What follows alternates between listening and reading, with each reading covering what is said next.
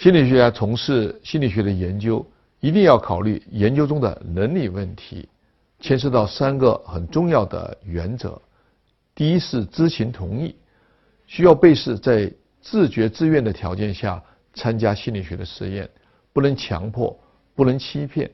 试试验前应尽量的告诉被试试验的足够多的内容，可以随时退出实验。第二个。是事后说明的原则，被试要求事后说明，如果试验中有不适当的地方，不应该牵涉到的隐私，必须让被试有足够的了解。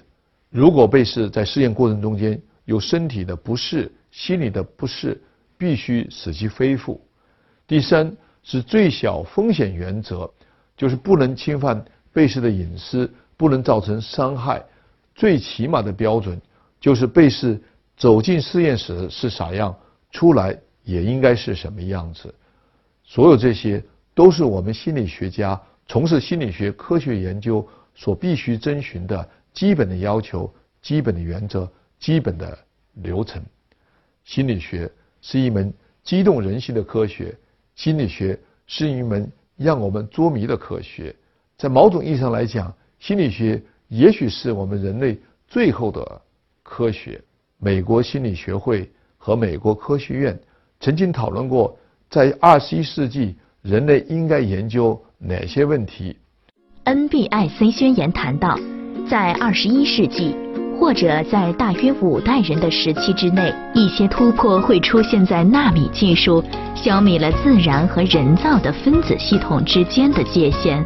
信息科学导向更加自主的智能的机器，生物科学和生命科学通过基因学和蛋白质学来延长人类生命，认知和神经科学创造出人工神经网络并破译人类认知，社会科学理解文化信息，驾驭集体智商领域。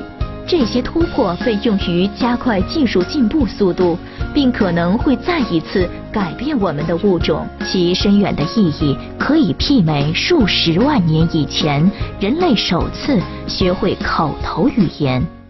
那么这些问题，现在有一种说法叫 NBICS 提出来，人类有五大的终极问题值得我们去分析、去研究。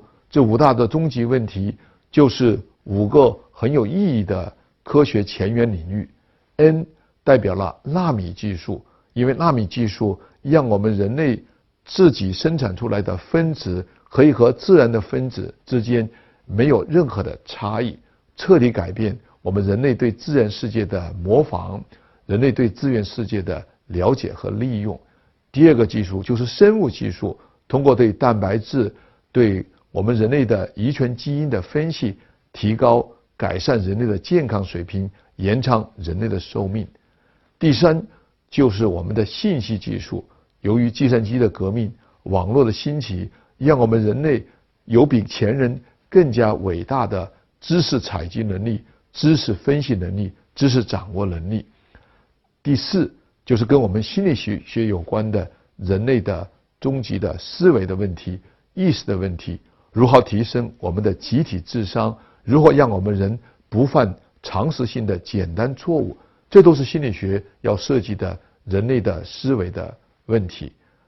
人类还需要了解我们自己文化的遗传，我们社会的丰富，这些就是我们人类最终要解决的最后的问题。